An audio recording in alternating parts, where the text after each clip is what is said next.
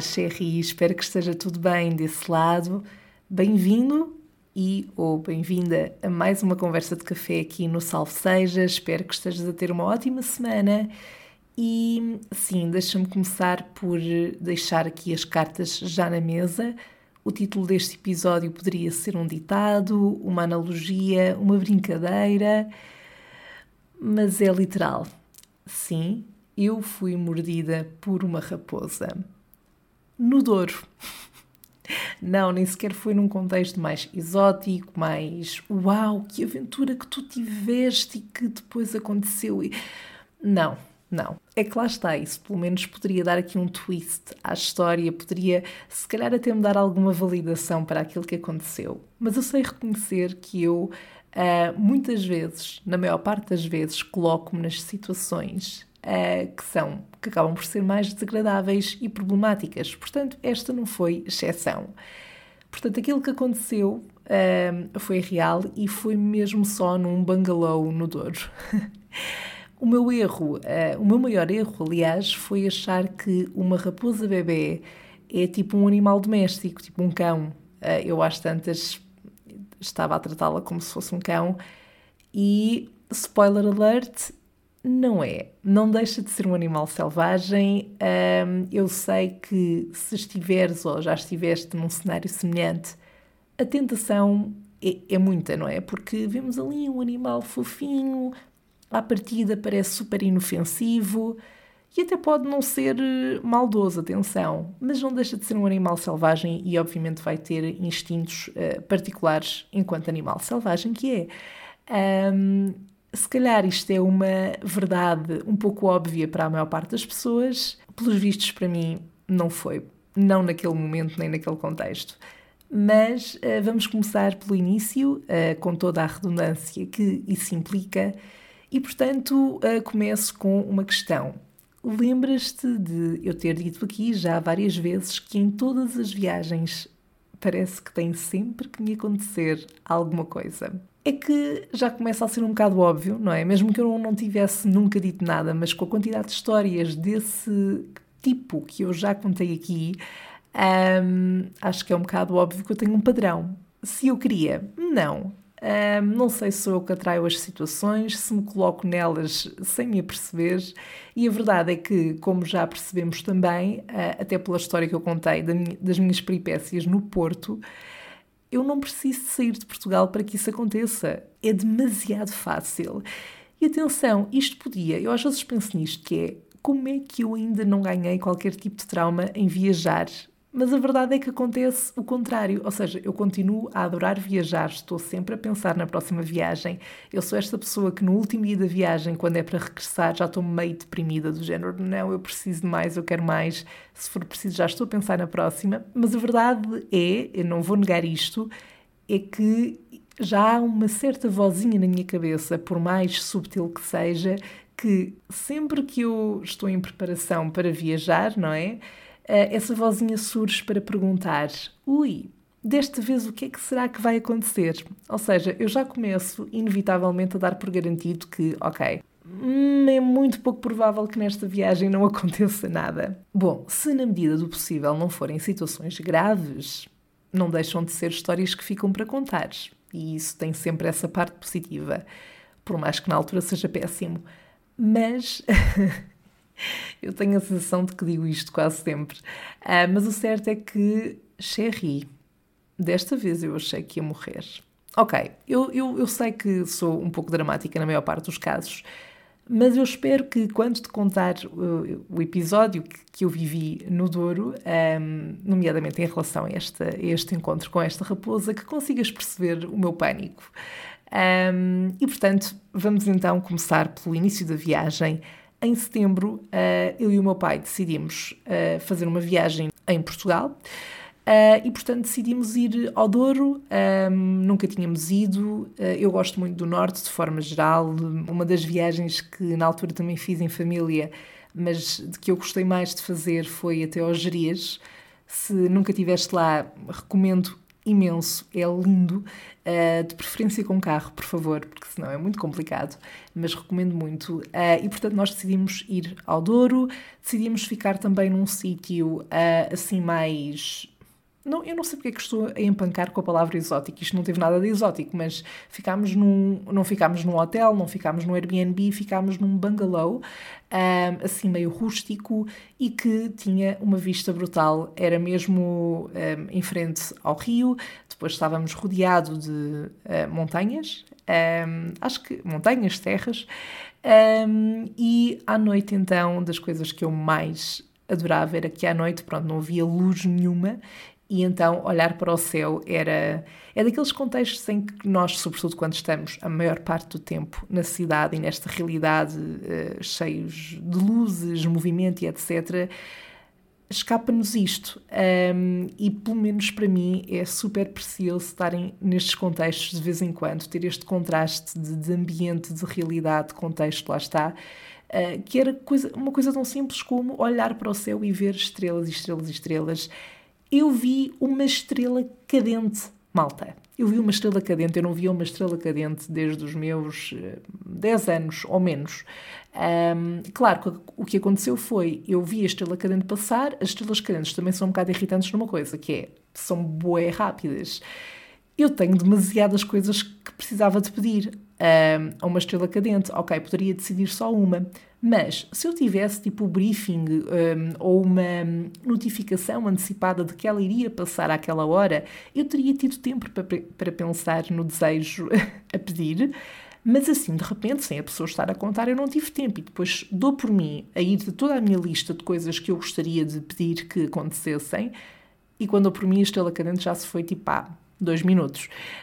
Um, eu penso na mesma. Agora, não sei se ela foi a tempo de ouvir. Bom, mas, mas realmente o ambiente é incrível. O alojamento também foi impecável. Uh, atenção, não é, não, não tem as condições de um hotel, de um Airbnb sequer, Uh, mas não eram más condições de todo. Uh, tínhamos sempre um, um, cestinho com coisas para pequeno almoço. Um, havia lá um rapaz, assim, eu acho que ele era da minha idade ou até mais novo. Acho que ele estava ali em. Não é bem um part-time, mas estava ali a trabalhar no verão, depois no resto do ano estava a estudar. E pá, ele foi impecável uh, connosco, do início ao fim, uh, contou-nos imensas coisas. Fizemos um passeio de barco com ele, que foi dos meus pontos altos também. Eu adoro andar de barquinho, uh, e não só na travessia de, do Tejo, de Cacilhas para Lisboa, mas então ali naquele contexto ainda foi melhor uh, com as nossas jolinhas, com música, a falar, pá, super, super porreiro. Ele também nos deu muitas recomendações, mesmo em termos de restaurantes, para irmos, e isso é uma coisa que ajuda bastante quando fazemos uma viagem a um sítio que ainda não conhecemos. Um, e claro que nós podemos fazer a nossa pesquisa antecipadamente, ver os sítios mais falados e etc. Mas eu defendo muito que não há nada como as pessoas que vivem no sítio e que conhecem verdadeiramente e que têm realmente as melhores recomendações em termos dos sítios que se come melhor, se paga melhor, um, qualidade-preço, tudo equilibrado, sítios a visitar. Pronto. Uh, e portanto foi não foi algo que tivéssemos a contar, uh, mas foi muito foi muito positivo nesse sentido. E portanto, claro que eu olho para esta viagem, uh, para este para estes dias de forma geral, de uma forma muito um, positiva. Lá está, acho que correu tudo super bem, excepto o episódio da raposa. Lembro-me também que fomos a um restaurante já num dos últimos dias, a um restaurante super barato em que se comia tão bem e cherry. Eu não como carne, uh, e claro que isso no norte é sempre mais complicado, sobretudo no Douro, uh, mas eu safei-me bem e comi bem. E eu lembro-me tudo que o meu pai até ficou um pouco frustrado quando foi na altura de. chegou-nos a conta e nós ficámos, epá, tão barato, até nos sentíamos mal, porque não era só a comida que era ótima e bem servida, era todo o atendimento, o acolhimento uh, dos, dos clientes no espaço, um espaço super acolhedores. Uh, além disso, ofereceram-nos vinho, até depois, quando pedimos os cafés, ofereceram-nos um, uns copos de, no comporto, não é? Uh, eu sei que a certa altura estava lá fora na esplanada, uh, à espera que o meu pai, entretanto, saísse, e reparo que ele está a demorar imenso tempo. E depois vou lá e ele estava ali a beber mais não sei quantos copos de, de Porto e pronto, ficou ali na converseta. Um, mas eu acho que isso, conseguir fazer isso num sítio é uma coisa que, sobretudo na cidade, eu acho que se encontra pouco. Eh, acho que às vezes, infelizmente, temos que ir um bocadinho para, para o interior ou para estes sítios menos centrais para conseguir ter este tipo de experiências. Bom, com isto, tudo muito mar de rosas, não é? Super, super positivo. Uma coisa que eu também gostei muito e que recomendo se fores ao Douro é fazer uma viagem. Um, ehm, eles têm lá uns comboios da CP que são penso que são os, os regionais, uh, não sei se estou a dizer isto de forma errada, mas pronto, aquilo vai de, um, de uma ponta à outra e faz um percurso lindíssimo, lindíssimo. Eu, eu fui o tempo todo, uh, parecia um cão. com a, perto da janela, com a cabeça fora da janela, a ver, a passar pelo rio, pela natureza toda incrível. E depois são comboios que, apesar de serem da CP um, e de passarem com frequência, ou seja, eles também têm lá uns comboios que são assim mesmo super vintage e que são super caros também e que depois têm toda a experiência também de comeres lá e etc. Mas este é um, foi um bilhete normal de viagem de, de, da CP. Um, e o comboio também era assim daqueles antigos, uh, mas, mas pintado e etc. Mas super, super adorável. Uh, tudo isso já, já me colocou logo de início no mood certo e, portanto, foi também uma das coisas que eu mais gostei de fazer quando estivemos lá. Bom, isto tudo é muito bonito, mas vamos à situação que, claro, uh, não poderia deixar de acontecer. Eu, eu já acho que, que era quase inevitável. Quer dizer, não particularmente aquilo que aconteceu, mas tinha que haver alguma coisa, lá está. Uma das noites, uh, nós já tínhamos ouvido falar, já nos tinham dito que de vez em quando passavam por ali raposas, uh, sobretudo ali perto dos bungalows onde nós estávamos, porque às vezes tipo, reparavam que as pessoas estavam lá a comer e iam lá um bocadinho tentar ratar comida e etc. Acho que uma vez até houve uns, eh, um, sei lá, houve um casal de, ou uma família de turistas que estavam lá e que deixaram a porta aberta por algum motivo e acho que a raposa entrou lá para dentro. Nós, do nosso lado, fechávamos sempre a porta.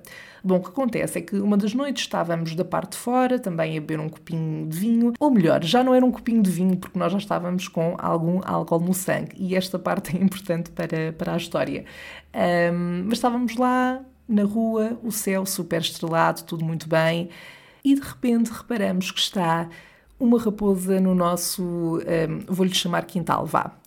Bom, a minha primeira reação foi: Oh meu Deus, está aqui uma raposa! Eu nunca tinha visto uma raposa de perto, uh, não sei se alguma vez tinha visto ao vivo sequer, uh, e era uma raposa bebê, portanto, parecia um cão, juro que parecia um cão, uh, mas era uma raposa, claramente. eu consegui perceber que era uma raposa, mas tinha um tamanho do cão, via-se que era mesmo tipo bebezinha. Pá, e fiquei super fascinada com aquilo.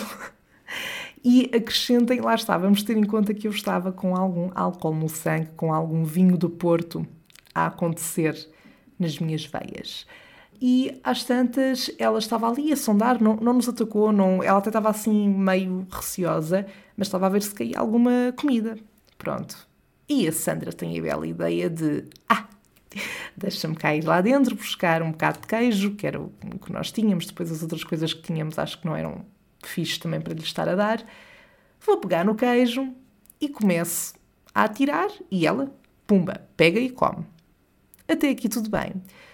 O meu problema foi não ter mantido esta distância. Ou seja, eu às tantas, aquilo está a correr tão bem, eu estou tão fascinada com a raposa, daqui a nada só me faltava ter, ter pegado ao colo.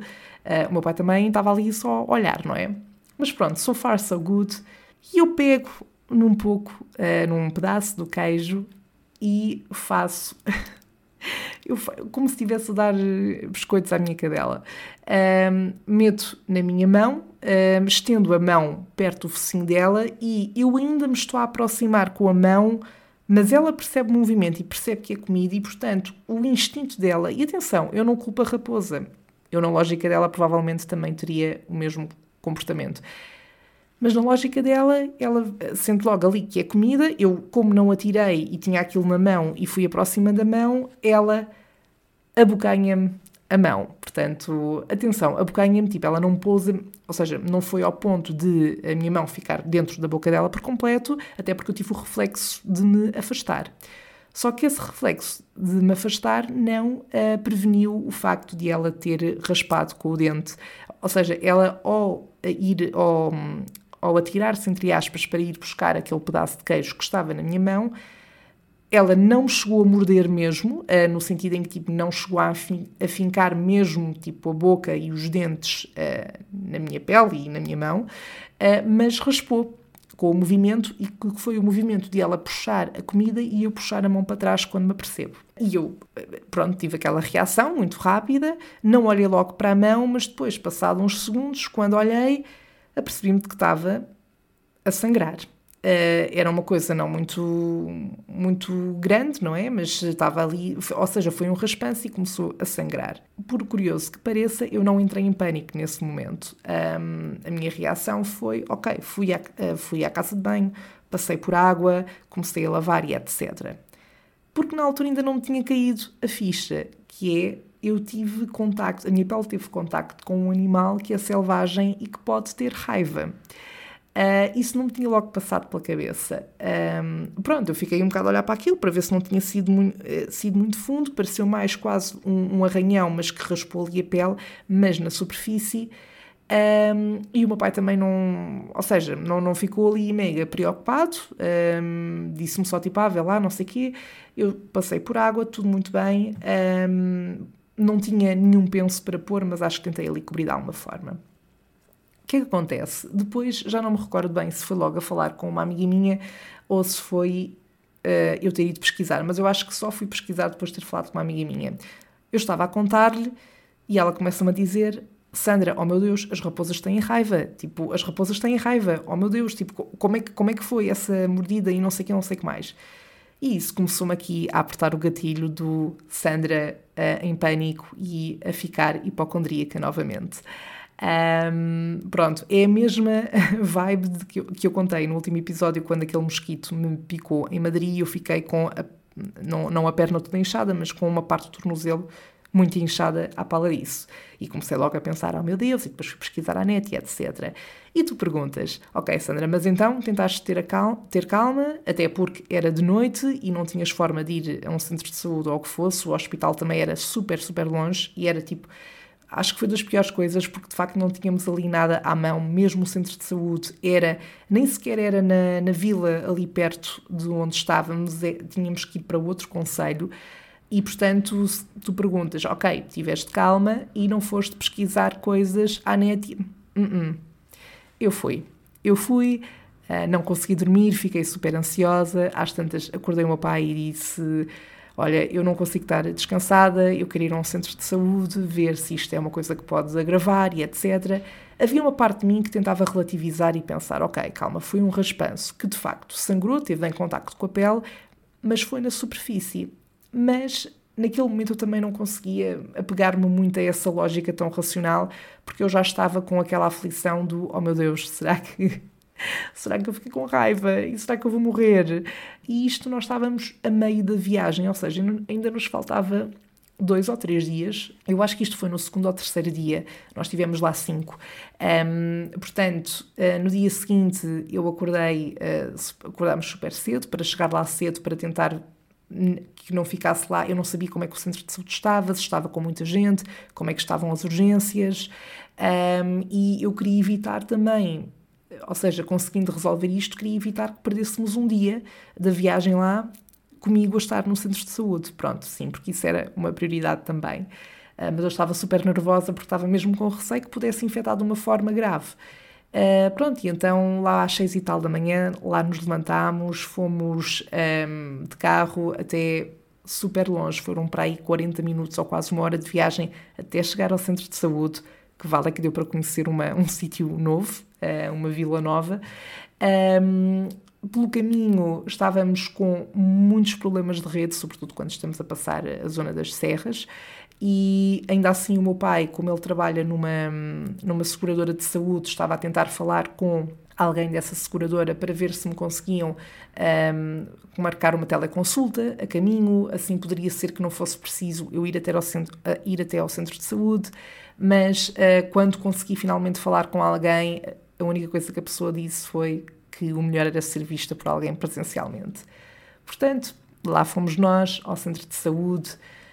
Tive lá imenso tempo. Quando a, enferma, a primeira enfermeira me viu, ela disse que não lhe parecia nada de grave, até me pôs uma pulseira amarela, que não era de todo a mais grave, e depois, quando eu estive na sala de urgências, havia lá pessoas com as, as pulseiras com maior urgência.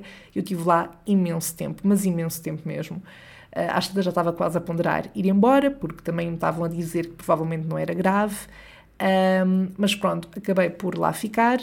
Uh, quando fui atendida, disseram-me que de facto parecia uma coisa superficial e era estar atenta a sintomas que podiam surgir. Uh, receitaram uma, uma espécie de, de, pomada para, para pôr por cima, ir lavando com água e etc. Pronto.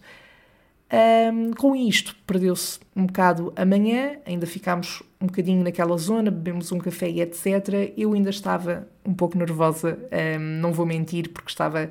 Ou seja, eu consegui levar o resto da viagem e aproveitar o Douro e fiz outras atividades e tentei não pensar no assunto, mas de vez em quando ia olhando para o dedo a perceber se estava melhor, se estava pior, ia sempre desinfetando. Fiquei com uma uma espécie de sinal que era de sangue pisado, e até fiquei a pensar, será que isto entretanto desaparece ou não? Pronto, porque eu nunca tinha tido uma situação assim, semelhante. Ah, eu, eu senti que o atendimento no centro de saúde foi péssimo. Um, não só do centro de saúde, mas mesmo um, com a seguradora, o tempo que levaram até nos ligarem de volta e que tivemos em espera foi.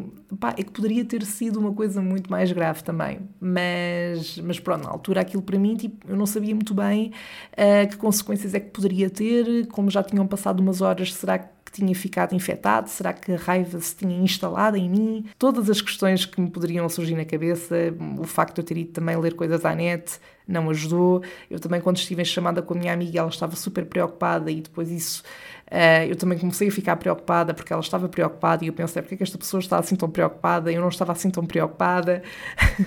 Portanto, acabou por ser uma bola de neve, não é? Uh, mas ela foi impecável comigo porque ela, eh, isto era de madrugada e ela ligar comigo para o SNS. Uh, cheguei, cheguei, a falar com. Tínhamos esquecido de contar há pouco, mas cheguei a falar também na mesma madrugada, antes de ir de manhã ao centro de saúde, com um, um médico, do, não, não foi um médico, era, creio, creio que um assistente ou, ou até enfermeiro do, do SNS, um, mas que acabou por. Ele deixou-me ainda mais em pânico, porque ele estava a dizer que, ok, um, sendo o animal selvagem, não sei o quê, que eu deveria ver o quanto antes e que não deveria aguardar.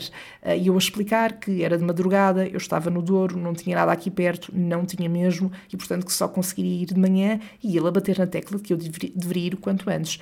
Homem de Deus, eu sei, eu conseguisse e tivesse meios para isso, eu ia neste preciso momento, mas era um contexto muito particular. Pronto, tive que me aguentar e lá está, estive muito ansiosa durante a noite, não dormi quase nada e depois foi o que eu já contei.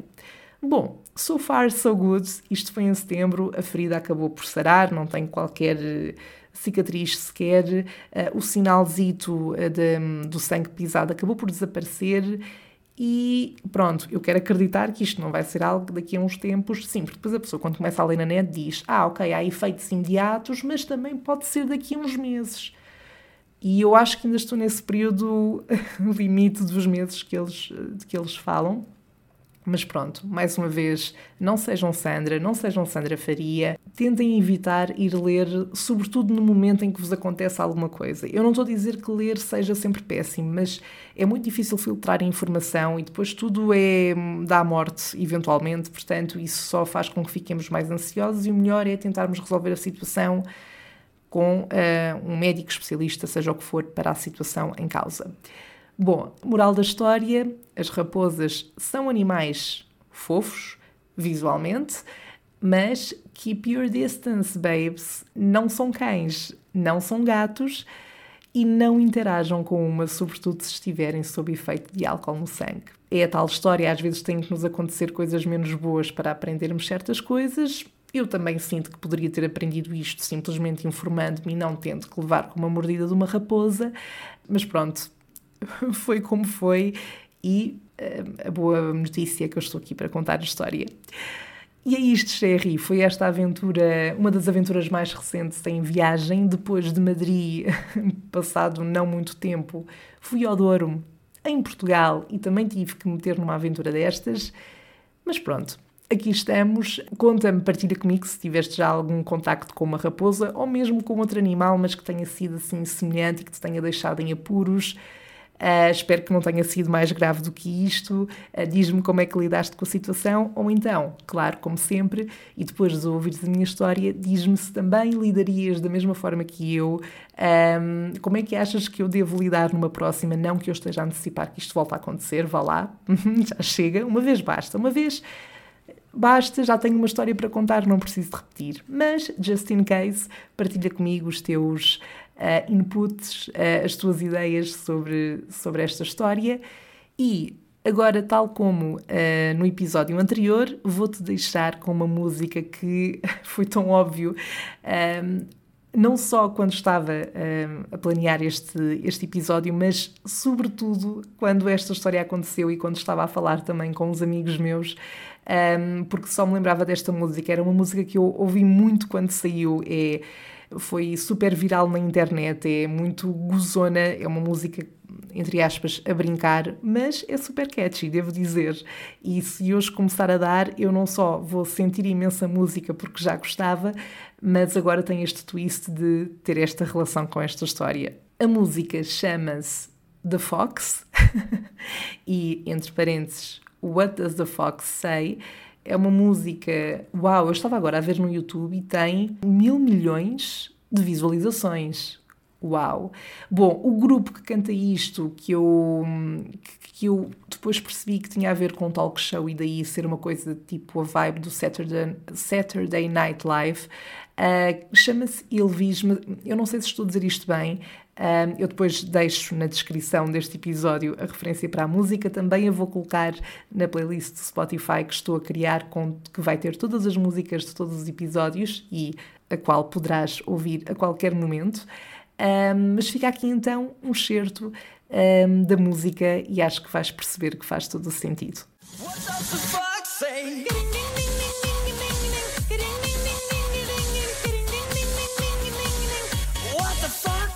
É ou não é a música perfeita para esta história? Eu sei. Bom, Sherry, é tudo por agora. Encontramos-nos no próximo episódio para mais uma conversa de café. Obrigada por estares desse lado. Vamos falando pelas redes sociais, salvo seja podcast no Instagram e no Facebook. Partilha comigo lá os teus comentários sobre esta história, sobre outras histórias que eu já tenha partilhado aqui pelo podcast. E assim me despeço. Falamos em breve. Até lá. Bye! No próximo episódio! O que aconteceu é que, por alguma inocência e ignorância, até vamos colocar as coisas nestes termos, houve algumas perguntas na altura da visita ao quarto uh, e da casa no geral, não é? Uh, que eu me esqueci de colocar e que foram questões que começaram a surgir depois de já lá estar, tais como se havia contrato de arrendamento e se me passavam recibos, se a casa, por ser antiga, tinha alguma condição que eu deveria saber a priori.